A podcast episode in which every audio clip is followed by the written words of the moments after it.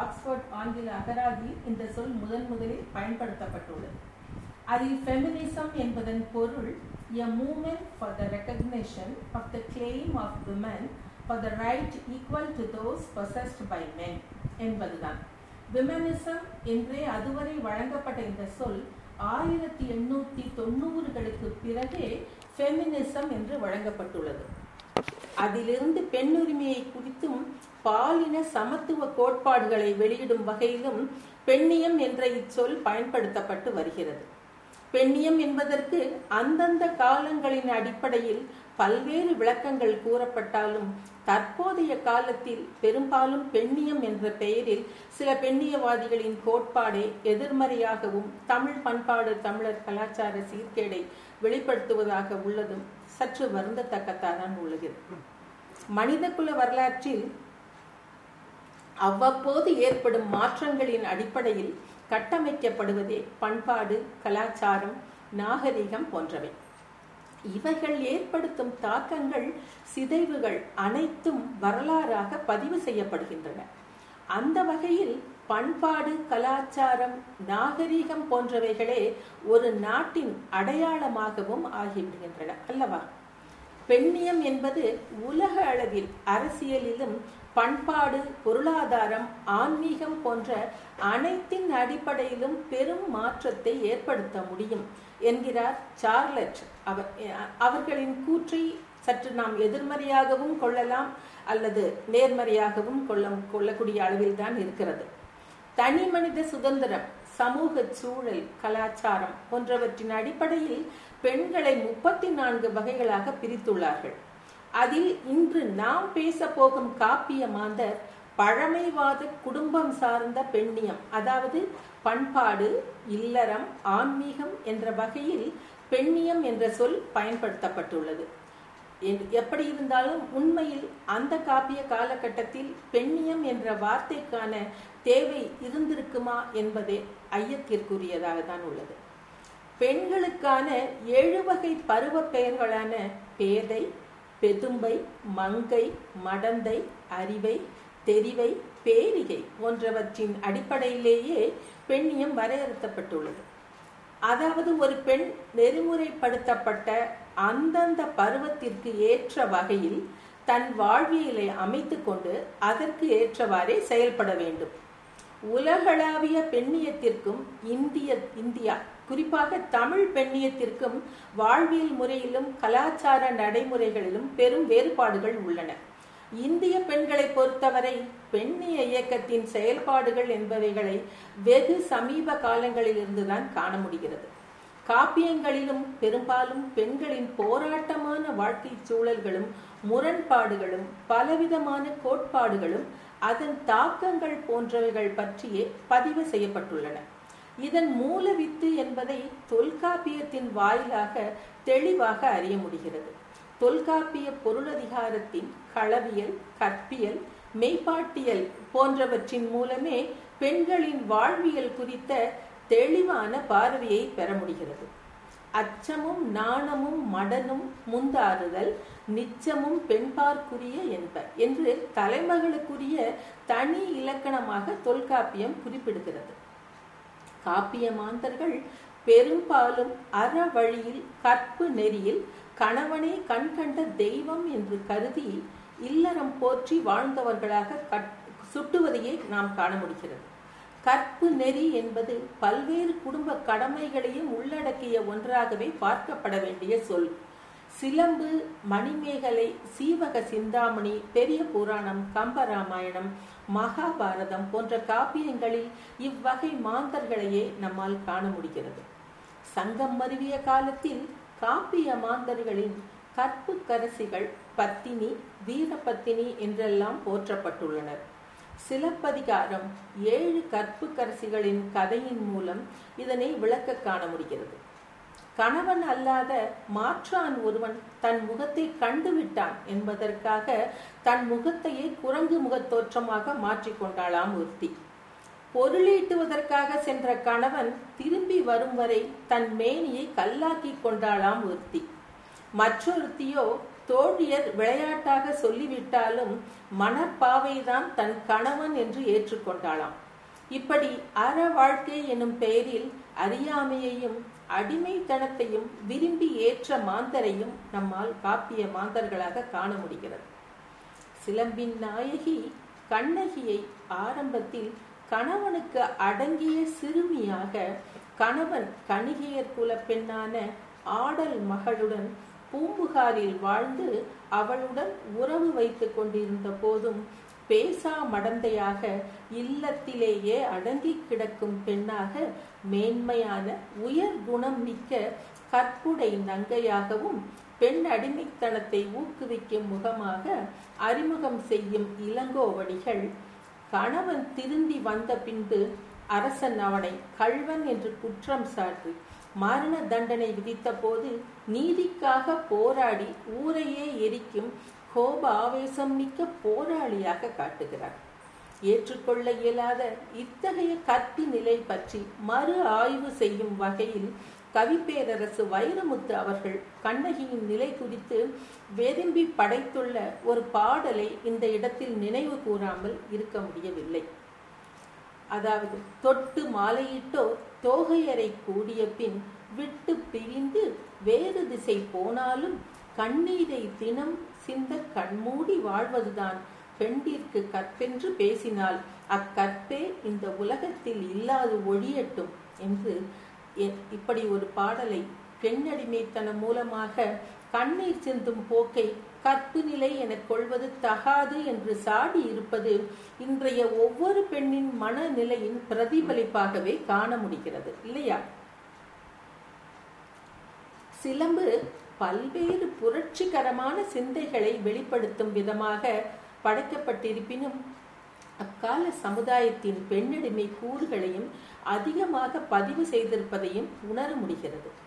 வழக்குரை காதையில் கண்ணகியின் வாயிலாக பெண்ணிய எழுச்சியின் அடையாளமான சீற்றம், அஞ்சாமை, போர்க்குணம், அறிவுத்திறன் என அனைத்து ஆற்றல்களையும் ஒரு சேர இளங்காண முடிவதோடு அது காரும் அப்பெண்ணின் ஆற்றல் அனைத்தையும் முடக்கி போட்டு வைத்திருந்த ஆணாதிக்க நிலையையும் உணர முடிகின்றது. ஆயினும் அவள் இறுதியாக தெய்வ பெண்ணாக முற்று பெறுகிறாள் என்பதும் குறிப்பிடத்தக்கது. அத்திறம் நிற்க நம் அகநாடு அடைந்தவி பத்தினி கடவுளை பரசல் வேண்டுமென மாலை வெண்குடை மன்னவன் விரும்பி என செங்குட்டுவன் கண்ணகியை கடவுளாக துதிக்க வேண்டும் என்று கூறுவதாக அமைந்துள்ளதை காணலாம். என்னதான் ஒரு பெண்ணை கடவுளாக துதித்தாலும் அவளுடைய மனநிலையிலிருந்து பார்க்கும்போது இது ஒரு வருந்தத்தக்க விஷயமாக தான் நம்மால் பார்க்க முடிகிறது. இதே போல பெரிய புராணத்தில் புனிதவதியார் அவருடைய நிலைமையையும் நாம் சிந்திக்க கூடலாம். அவர் செய்ததெல்லாம் ஒரு சாதாரண விஷயம். கணவன் ரெண்டு மாங்கனி கொடுக்கிறார். அந்த மாங்கனியை வைத்து கடவுளுக்கு படைத்துவிட்டு அவருக்கு கொடுக்கலாம் என்று வைத்திருக்கும் போது சிவனடியார் ஒருவர் வருகிறார். அவருக்கு ஒரு மாங்கனியை படைத்து விடுகிறார். மீதி ஒரு மாங்கனி தான் கையில் இருக்கிறது. கணவர் வீட்டுக்கு வருகிறார். ஒரு மாங்கனியை சாப்பிட்டு விட்டு இன்னொரு மாங்கனி எங்கே என்று கேட்கிறாராம். அவர் கேட்டபோது அந்த மாங்கனியை எப்படி இல்லை என்று சொல்வது என்பது அந்த கற்புடைய நங்கைக்கு பெரிய சங்கடமாக போய்விட்டது. உடனே ஒன்றுமே சொல்லாமல் கோவில் அறைக்கு, தன்னுடைய பூசை அறைக்கு ஓடி சென்று இறைவனிடம், சிவபெருமானிடம் வழிபடுகிறார். ஐயோ, கணவரிடம் இப்படி கேட்கும்போது நான் எப்படி இல்லை என்று சொல்வது என்று வேதனை கொள்கிறார்.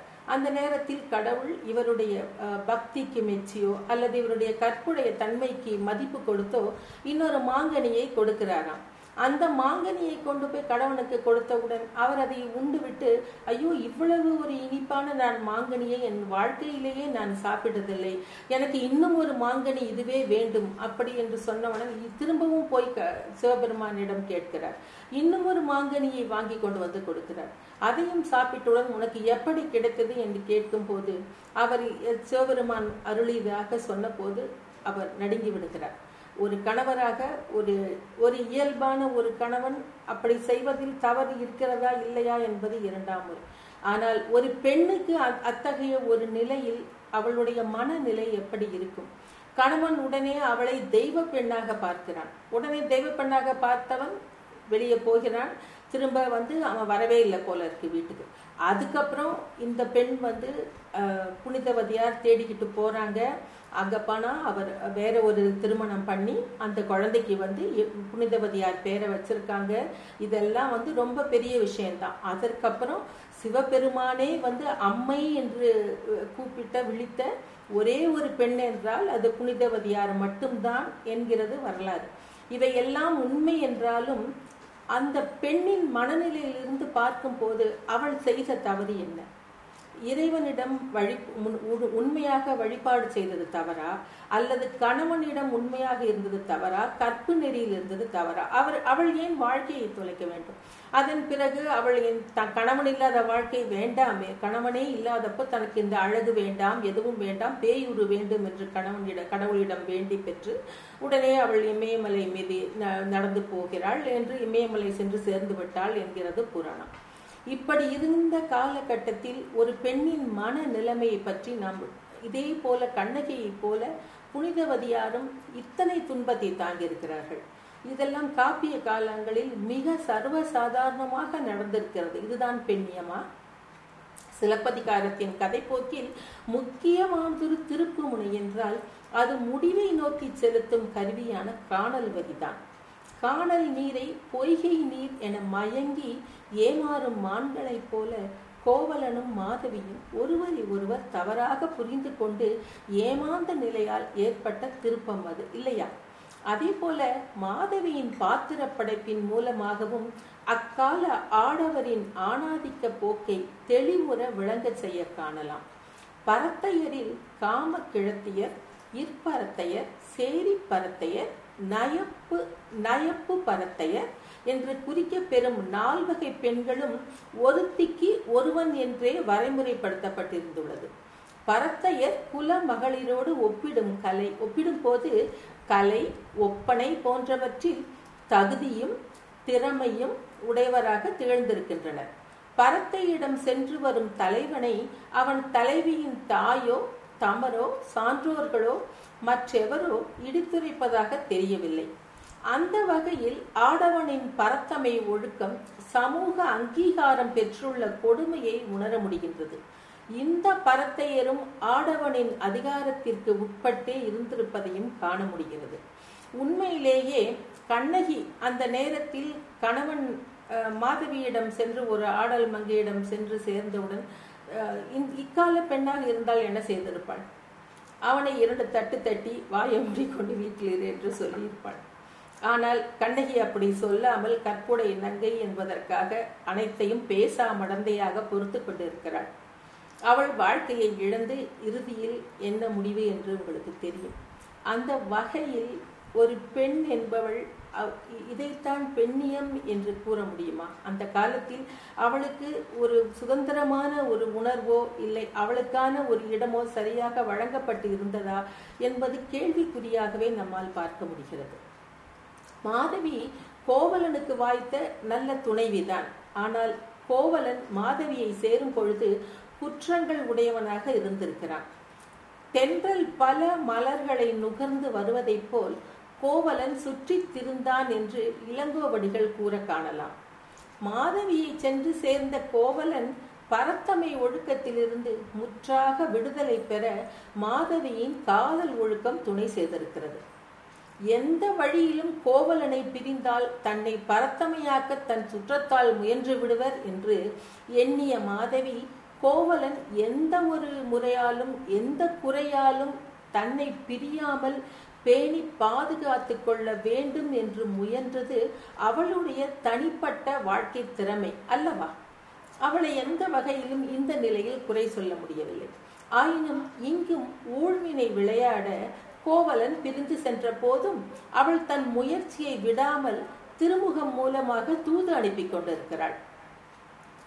அடிகள் முன்னர் யான் அடிவீண்டேன், வடியா கிளவி மனக்கொழல் வேண்டும், குறவர் பணி அன்றியும் குலப்பிறப்பு ஆட்டியோடு இரவிடை கழிதற்கு என் பிழைப்பு அறியாது கையறு நெஞ்சம் கடியல் வேண்டும், பொய்த்தீர் காட்சி புறையோய் போற்றி என்று அவள் எழுதிய இசை மொழி உணர்ந்து தன் தீது இழல் என தளர்ச்சி நீங்கி என் தீது என்று எய்தியது உணர்ந்து அங்கு கோவலனை அடிகள் என்று விழித்து எழுதுகிறாள் மாதவி. தன்னை அடியவளாக்கி கொண்டு வணக்கத்தை புலப்படுத்துகிறாள். மாதவி தன் இரண்டாவது திருமுகத்தை இத்தகைய வகையில் தேர்ந்து தெளிந்து எழுதுகிறாள். அது மட்டுமல்லாமல் கோவலனின் மனநிலையை போற்றி பாதுகாக்குமாறும் ஆற்றுப்படுத்துகிறாள். ஒரு ஆடல் மகளாக கணிகையர் குலத்தில் பிறந்த மாதவி எத்தகைய நல்லொழுக்கம் கொண்டவளாக இருந்திருந்தால் ஒரு தன்னை நாடி வந்தவனை